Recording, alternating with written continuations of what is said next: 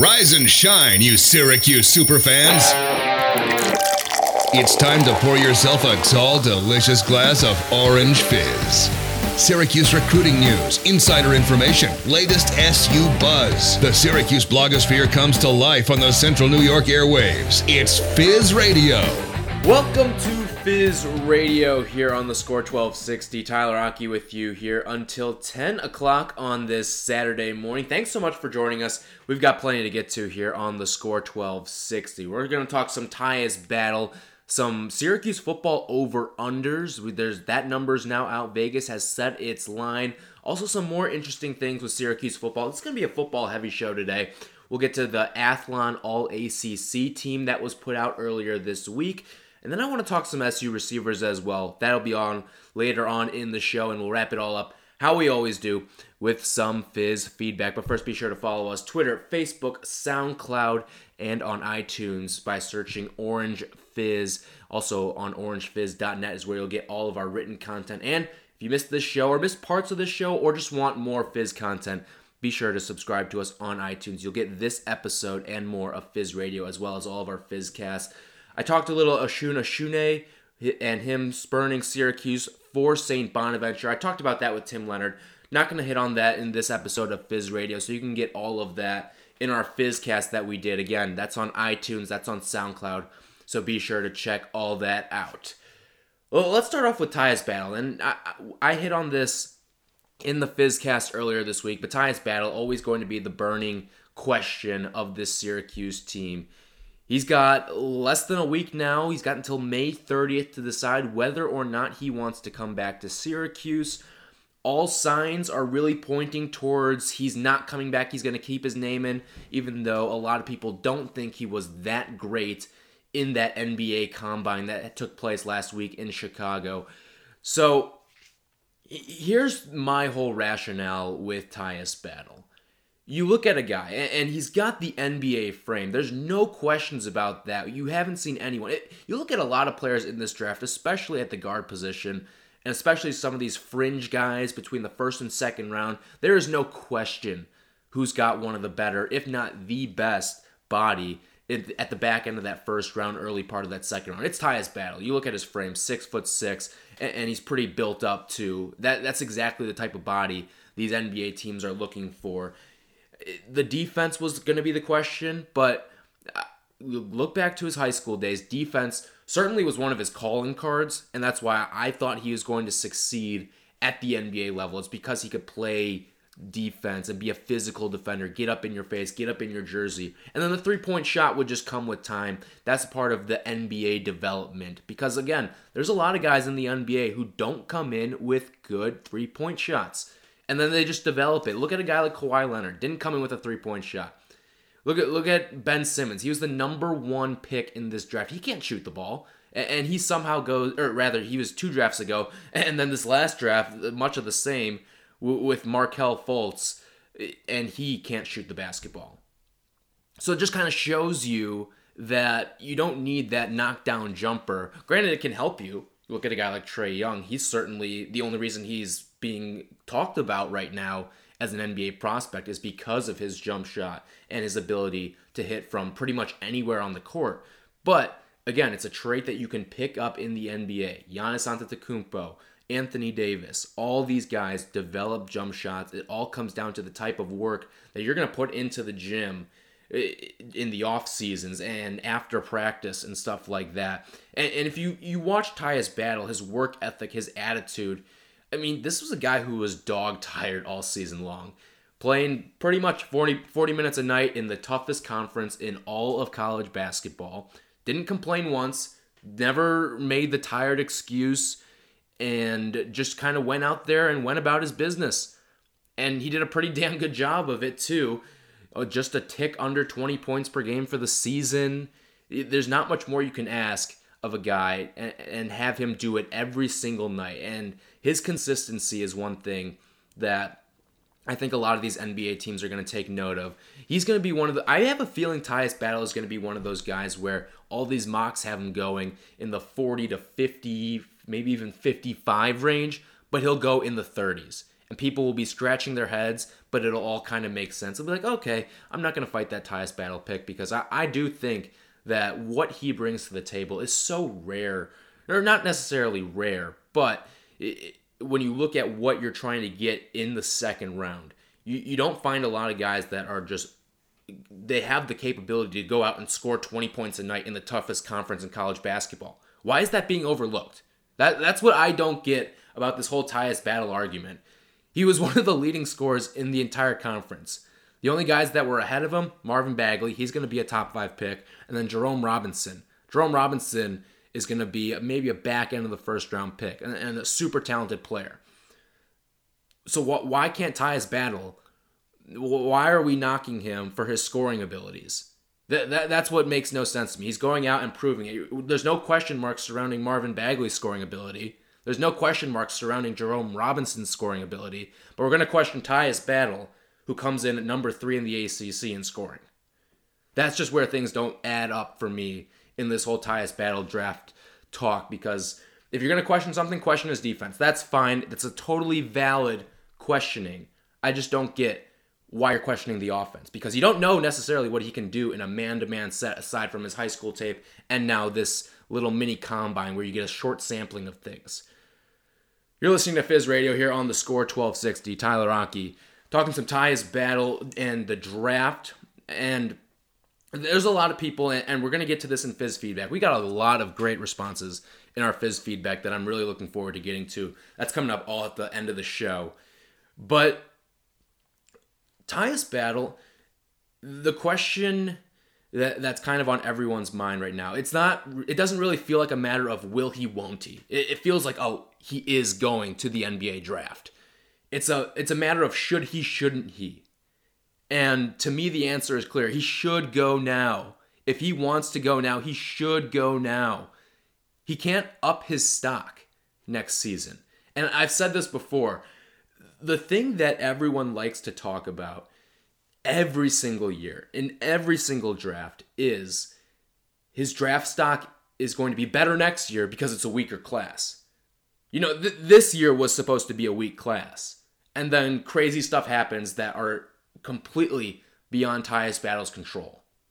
Look at a guy, look at just the top of the NBA draft, real quick, all right? Uh, we'll, we'll look at the lottery.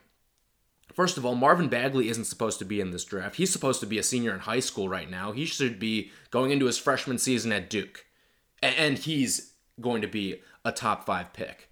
Luka Doncic, or Doncic, however you say it, he's supposed to be a top five, maybe even the number one overall player in this draft. Yes, he was known about, but he still kind of came out of nowhere. And, and, now he's in this draft after coming off one a super impressive season in the EuroLeague. Trae Young was a guy who should not was not on NBA radars for this year's draft. And look what ha- happened with him. He's going to be in the lottery now. Shai Gilgeous-Alexander, a guy who wasn't even starting for some of the year for Kentucky. And now he is going to maybe even be in the lottery. If not, he'll be one of the first picks out of the lottery. That's crazy. That's that's just insane to me that all these players just come out of nowhere. I mean, you knew a guy like DeAndre Ayton would be here, but even even you look at Jaren Jackson from Michigan State. I don't think a lot of teams had them as a potential top five pick in this year's draft. Sure, the the size and the length was all there, but and don't get me wrong, I, I'm not very high on Jaren Jackson. I don't know how he's going to project as an NBA player. He didn't play very much in college. You look at his his numbers, his minutes per game, I believe, is south of 25. So there's a super small sample size on him. You and just look at that Syracuse game too. He played, I want to say, two minutes in the second half of that Sweet 16 game or of that uh, round of 32 game that Syracuse used to get to the Sweet 16. So it just kind of shows you yes, maybe the draft right now doesn't look as strong as it does this year. But every time, there's always a couple that creep out of nowhere. And the two examples I love to bring up in a situation like this look at Miles Bridges. He's going to take a dip. And he had a great season at Michigan State, but he's going to dip in this year's draft, and Ivan Rabb. Ivan Rabb of Cal. This was two or three years ago. Ivan Rabb, after his freshman season, could have gone pro, was a, a surefire lottery pick, and he comes back to school at Cal and drops to the second round. Drops to the second round. No one wanted the extra mileage on a guy like Ivan Rabb, especially a bigger body, and especially when you look at a guy like Tyus Battle, you don't want the extra mileage. And if he comes back, there's going to be a lot of added mileage because he's going to be back to playing those 40 minutes a night come ACC play. So, certainly uh, a decision that he's going to have to make in the next couple of days. I think he's going. I think he should go. I think this is when his value's at the highest. He's not going to get into that lottery next year. He's just not. It doesn't matter how well he plays. He's going to be a junior. How many juniors do you see going in this lottery? Mikal Bridges. That's about it. Off the top of my head, that's about it. So, and he might not even go in the lottery. Who knows? He might slip a little bit too. All right, coming up next, we're going to talk some Syracuse football. Vegas lines are out. Over under. We'll tell you what that line's at and more. That's coming up on the other side. You're listening to Fizz Radio. Back on Fizz Radio. Just wrapped up some Tyus Battle NBA draft talk. Will he go? Won't he go? I think he's gone. I think he should go. I think this is when his peak is in terms of his draft stock. Not going to get much better than this, even if it is early second round. I think that's about where he's going to top out. Uh, just one more semi, I guess, Syracuse basketball note before we move along here into some football talk. Hakim Warrick, now on the Boeheim's Army team, one of the most iconic moments in Syracuse basketball history with that block in the 03 championship. But we're going to talk to Kevin Belbey sometime in the near future. Get all the intel you need for the basketball tournament again. I think it's up to 2 million dollars this year. It was 2 million last year. I think it's 2 million again that all these former Syracuse players will be playing for. An unreal run last year. So we'll recap all of that and hopefully talk to some of the players at some point over the summer. So that should all be plenty entertaining. I remember last summer we talked to John Gillon, Trevor Cooney, hopefully get some more insight. But that roster really starting to shape up, so should be interesting uh, to see what Boeheim's Army has on tap for the summer of 2018. All right, Vegas came out with their over unders for uh, all of college football, and in the ACC, Syracuse pulls up dead last in terms of where their number was slotted. Four and a half for the Orange. They've got Virginia ahead of them, UNC. Every single team in the conference is ahead of Syracuse with four and a half wins.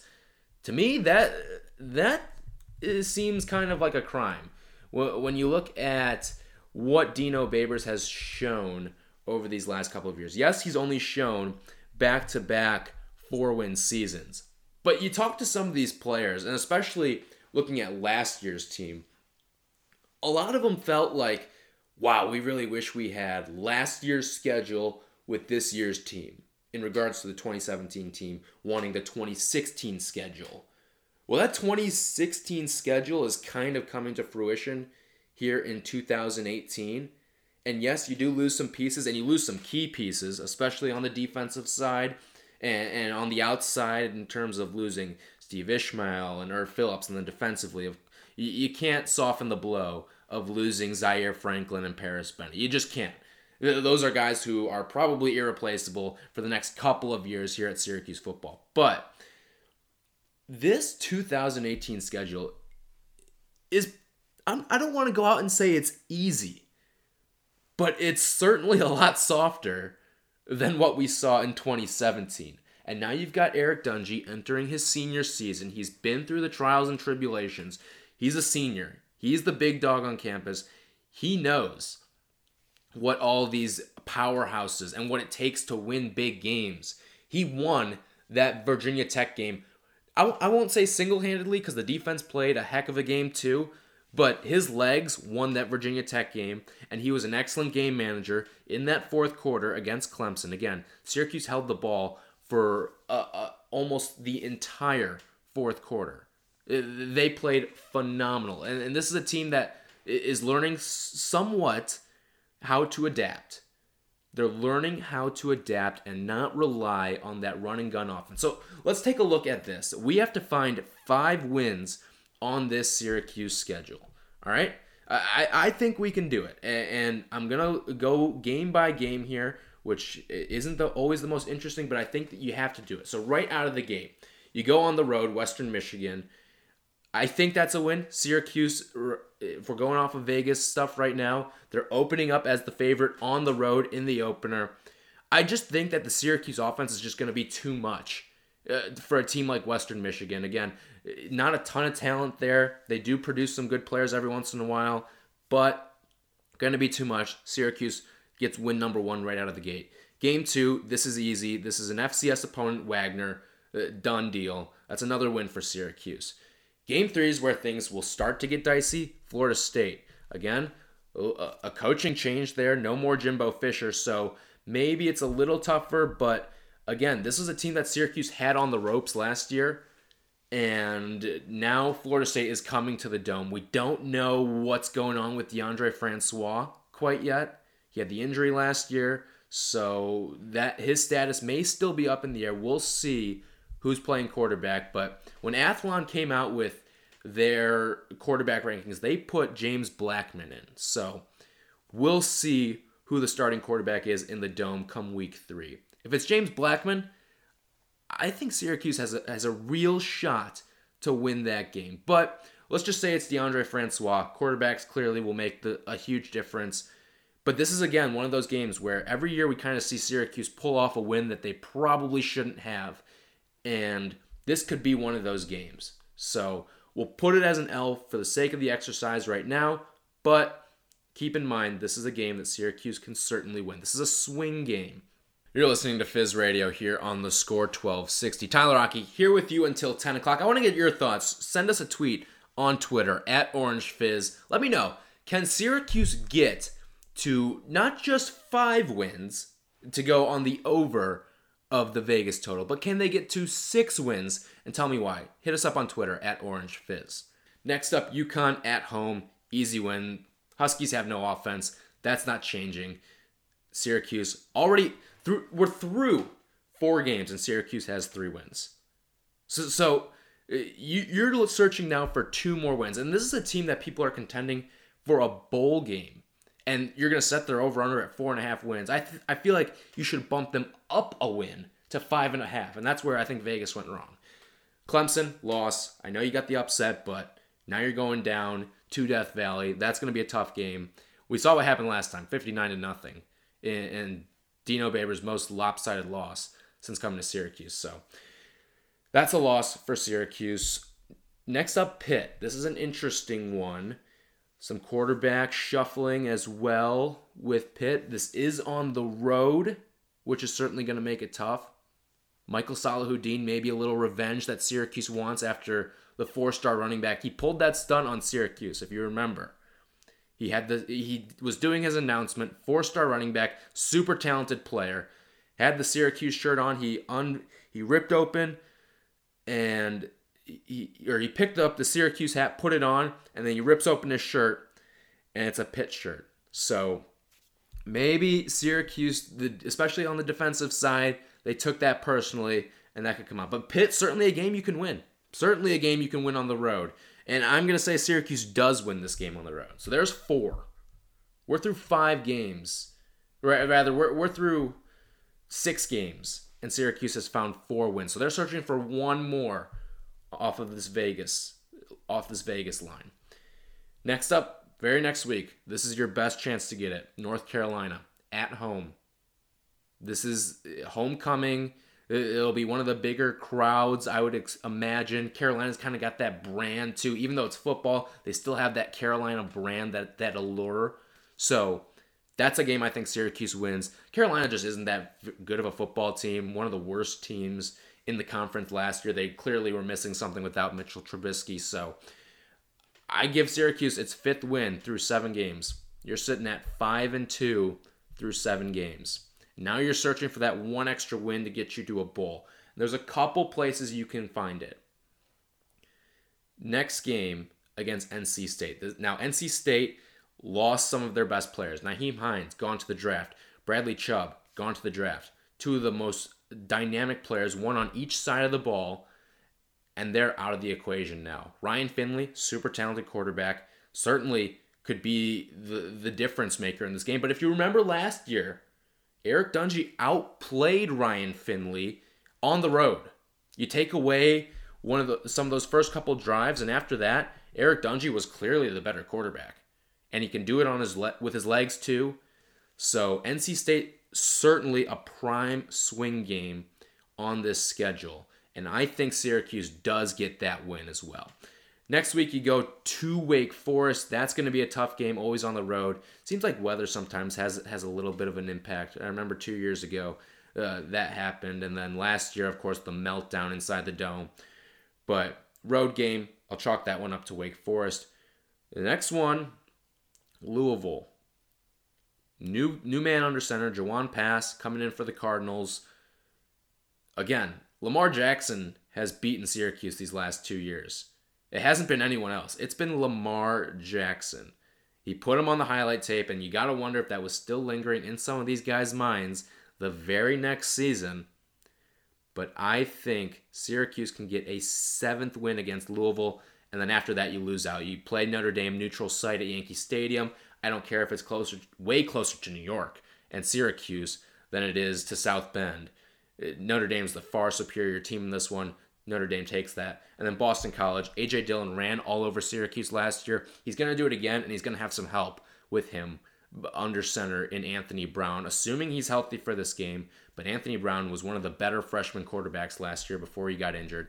So the, there are the wins. The four and a half just seems absurdly low to me and something that that's the Syracuse team really should feel disrespected for. I know there's going to be some questions at wide receiver. We're going to talk about that next, and we're going to talk about some of the other players that have to live up to this now preseason All ACC billing from Athlon Sport. That's coming up on the other side. This is Fizz Radio. Welcome back, another Saturday morning, another episode of Fizz Radio. Tyler Rocky with you here on the score 1260, taking you until 10 o'clock on this morning. We've hit on some Tyus battle talk, and we've also gotten to where Syracuse's over under is at Vegas. Four and a half, it's set at. That is criminally low, if you ask me. Criminally low for this Orange team. I think they're a much better team than that. I think they that that over under should be bumped up an entire game, and you should be betting on are they a bowl team or are they not a bowl team? Because that's really the conversation around this team. I know the last two seasons have been four win seasons, but again, this team is now under year three of Dino Babers. All of Babers' guys are now kind of his guys. We're getting to that point where uh, this roster, you're going to start seeing that product on the field. The speed is going to go up this year. I can tell you that. The speed is going to go way up. So, something to look out for for this season. And if, if you missed any of that conversation and you want to find it, go to us on Apple Podcasts or on SoundCloud Orange Fizz, and you'll get this entire episode as well as Fizzcasts and exclusive interviews, the whole nine yards. That's all on Apple Podcasts and SoundCloud. And while you're at it, follow us on Twitter, Facebook, at Orange Fizz and check out all of our online content, orangefizz.net. So, Athlon Sports, and, and, they do a great job with their coverage. They cover everything. They've got uh, they uh, one of their favorite things that they put out of mine that they put out every single year is their college football quarterback rankings and uh, they rank every single college quarterback in the FBS and that's one of my favorite articles but they just put out their all ACC list. A good amount of Syracuse players coming in on this thing. Let's start off. Uh, Syracuse's punter, you at this point, it seems like after Riley Dixon was phenomenal, of course, with his fake punts and then getting drafted in the NFL as well. You don't see punters get drafted, but Riley Dixon does. Sterling Hofrichter lands on the first team. I'm not going to fight that one bit. I think he's a he's a phenomenal punter. He certainly has lived up to the bill that Riley Dixon, if he is the program standard, maybe Hofrichter's not quite the elusive runner and hurdler, but he does a great job when called upon to punt the ball. And let's be honest, the Syracuse team, they've punted a fair amount over these last two seasons. So Sterling Hofrichter, even with the team that goes for it a lot on fourth down, that goes for it the most in college football on fourth down, Sterling Hofrichter has certainly still played a vital role to this team.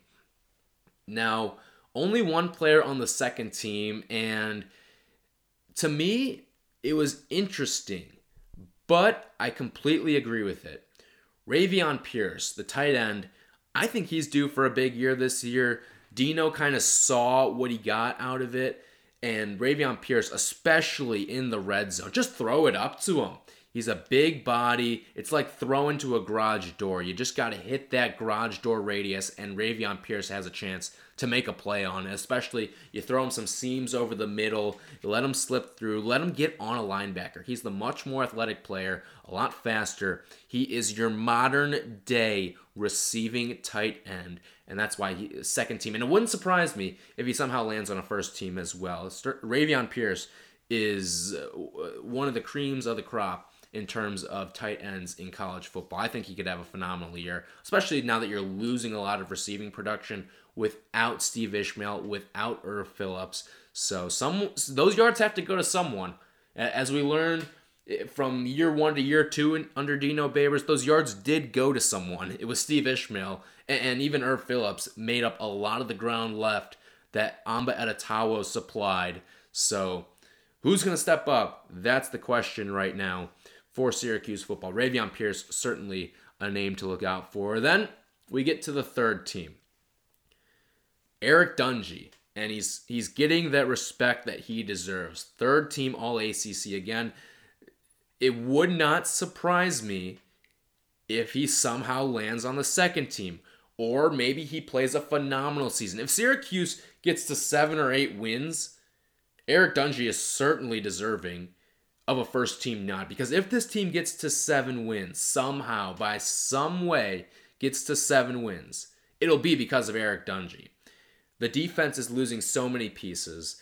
Eric dungey is going to have to be a dynamic runner in this acc if syracuse is going to go to a bowl game or even maybe a little bit more and get that extra juice that extra win.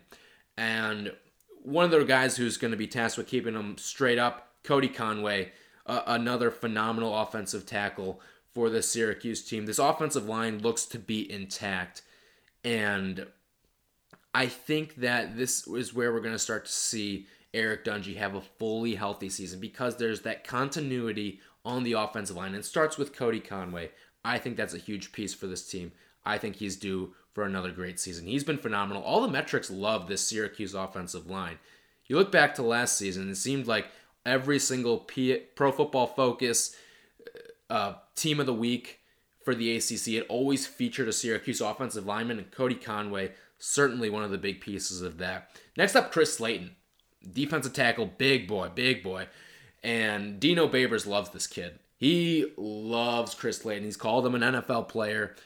He could be that guy that Syracuse has drafted next season. Chris Slayton, I think he's due for another big year this coming year. And then in special teams, kick returner Sean Riley. We've seen the speed out of Riley. He's not gonna. He's no all ACC type receiver, but I do think he, he's a pretty good kick returner, punt returner when they put him back there too. I think he may get some competition because there's all this influx of speed. I don't necessarily know who it's gonna be quite yet, but there's a lot of speed at the receiver position. Wouldn't be surprised if we start to see uh, uh, some different names thrown in there. And it won't necessarily be because Sean Riley's not performing well. It's just going to be because some other kid is stepping up and, and is just is showcasing that speed. And it may be because teams don't want to kick to Sean Riley. So they'll kick to maybe a, a Nykeim Johnson or something like that, and he can return a punt, and, and he'll show that ability to be a dynamic kick returner. Regardless, I think Syracuse does land someone in special teams in the return department on one of these all ACC teams. You're listening to Fizz Radio here on the score 1260. I'm going to have this quick conversation right now because I think this is important and I do want to leave time for Fizz feedback because we are going to address it a little bit in that segment as well. So every season now with this Syracuse team, we're seeing a receiver emerge. And ever since Dino Babers has taken over, this pace and space and uh, run and gun type offense. Receivers have been thriving, absolutely thriving. Now we're looking at who is it going to be this season? And this brings up a super interesting question because if you asked me last year who was going to be the guy that really exploded, I probably would have told you Erv Philips. And not that Erv Philips didn't explode, he had a phenomenal season. But Steve Ishmael was the all American, all ACC receiver.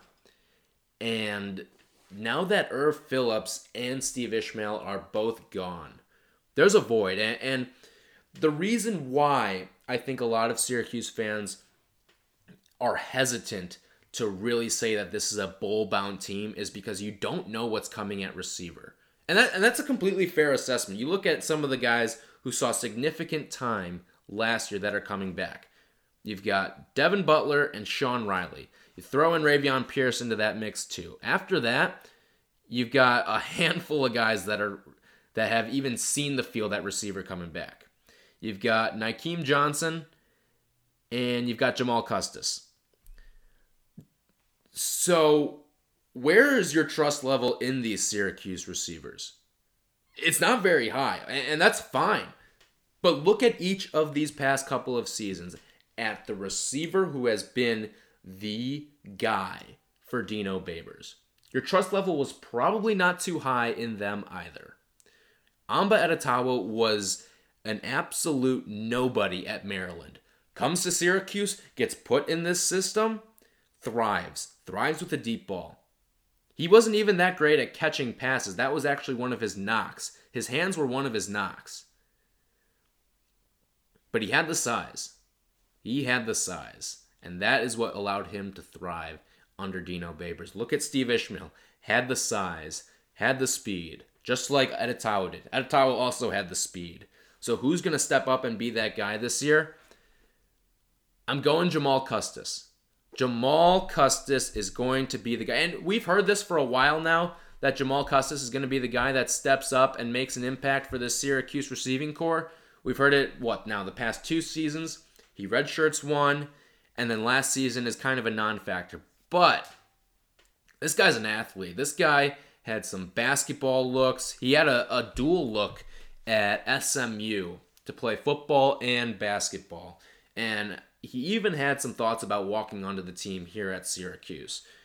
But this is why Jamal Custis is the guy this year and why he can explode.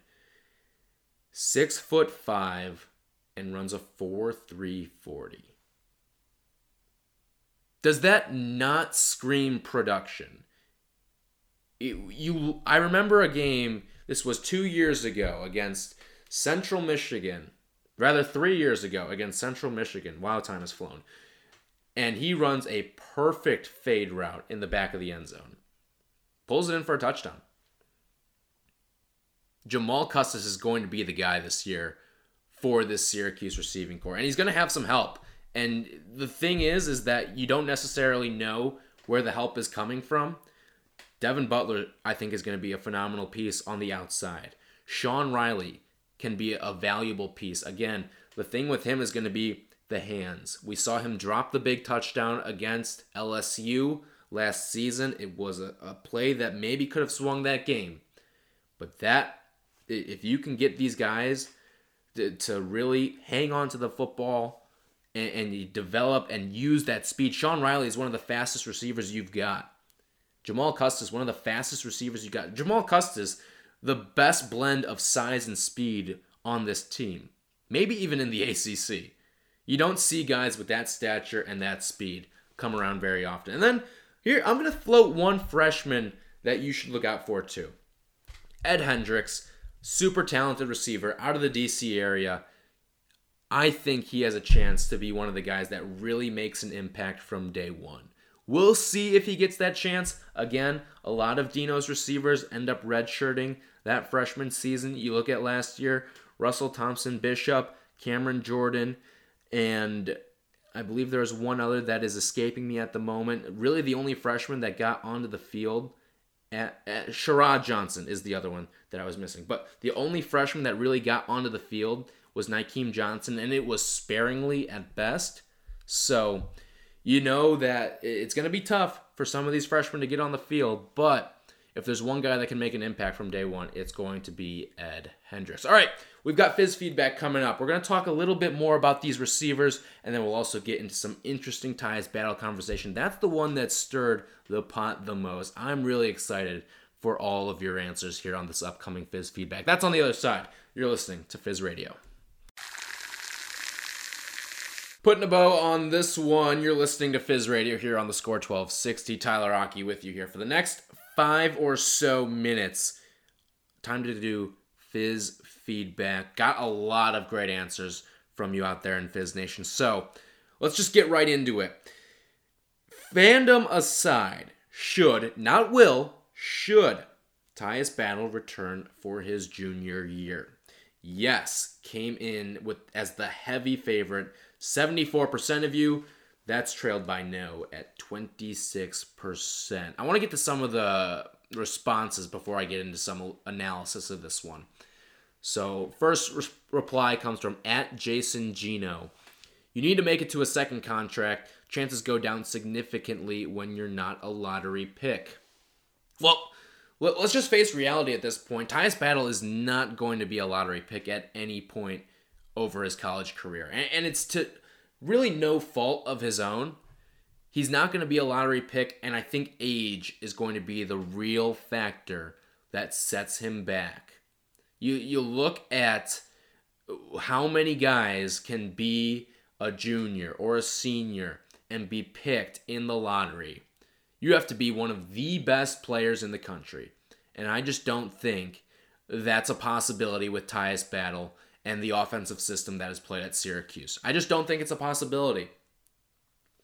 Next up, we've got at Brett Barron. Putting my selfish reasons aside, he's a talented kid that wants his best shot at an NBA career. He's probably picked in the second round, or if he's lucky, 30th, it's off to the G League and possibly Europe. Improve your game, get in another year at SU, and get picked in the top 15. He's not going in the top 15. He's not. He, if he gets into the first round this year, that's the best he can do. And I think he's fine with that. And I think he wants to just go out and prove himself in the NBA. Look at the NBA Finals right now. Jordan Bell, second round pick, getting major minutes with the Golden State Warriors. Jordan Bell is a Tyus Battle kind of like player where he's got the body for it, but teams were maybe a little afraid of him he is going out and making an impact. Look, two years ago, Malcolm Brogdon won Rookie of the Year. Guess what? Second round pick.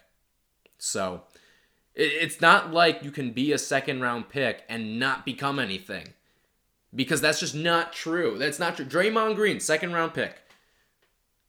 Again, a lot of it's going to come down to where Tyus battle falls. You find yourself in a great situation, you can make yourself into a great player.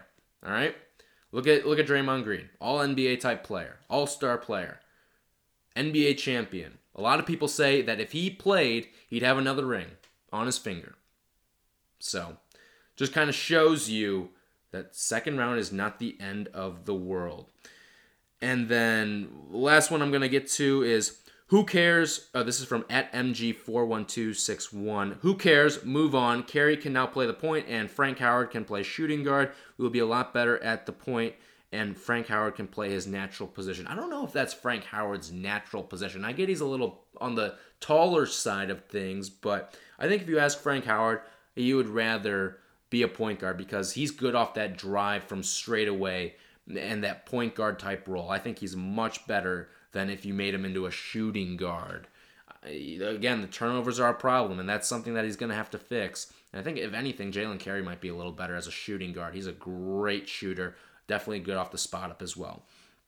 And then the last one I want to get to real quick is who will lead the Orange in receiving this season. I just talked about this on the last segment of this show. And Devin Butler coming in at the lead at 40%. That's followed by Jamal Custis at 22, other at 22, and then Sean Riley at 16. I'm, I'm going to get to some of the others. Uh, the the one name that I got was Ravian Pierce, and Again, I wanted to actually put Ravian Pierce in this poll, but I decided let's stick with three running or three receivers and say, let people comment Ravian Pierce. And here's and it's not that I don't think Ravian can lead this team. It's just that I think Ravian Pierce, the tight end position is kind of fluky in college football. And that's the only thing holding him back. If he converted to a receiver full time, he would totally lead this team in receiving next year. All right, that's going to do it for us here on Fizz Radio. Be sure to check us out everywhere online. Subscribe to us on Apple Podcasts. Get this full episode and more, all of our Fizzcasts. We're going to be pumping those things out all summer long. We'll get into some positional stuff, a lot of football previews, and we'll talk to Kevin Belbey down the road, Boeheim's Army. That's going to do it for us here on Fizz Radio. Have a great Saturday, Fizz Nation.